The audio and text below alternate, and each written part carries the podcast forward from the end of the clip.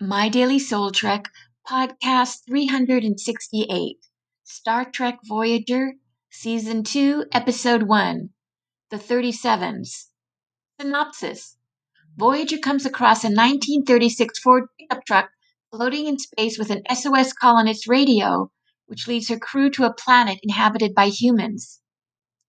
This episode can be seen as an illustration of what C.G. Jung would describe as how a complex, allows the logos driven rational conscious ego to be made aware of bits of material from the eros driven irrational unconscious that need to be given attention and integrated into it in order for the ego to become stronger and the psyche more whole.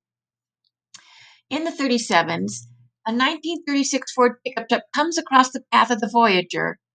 Lieutenant Tom Paris is able to start the engine, which allows an SOS call to be heard on its radio the Voyager crew is able to determine the planet from which it is coming from, goes there, and discovers a civilization made up of descendants from humans from Earth that disappeared in 1937 and were brought there by an alien race.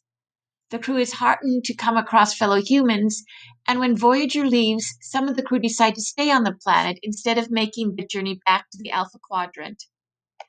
Here, the pickup truck can be seen as a physical manifestation of a feeling toned complex.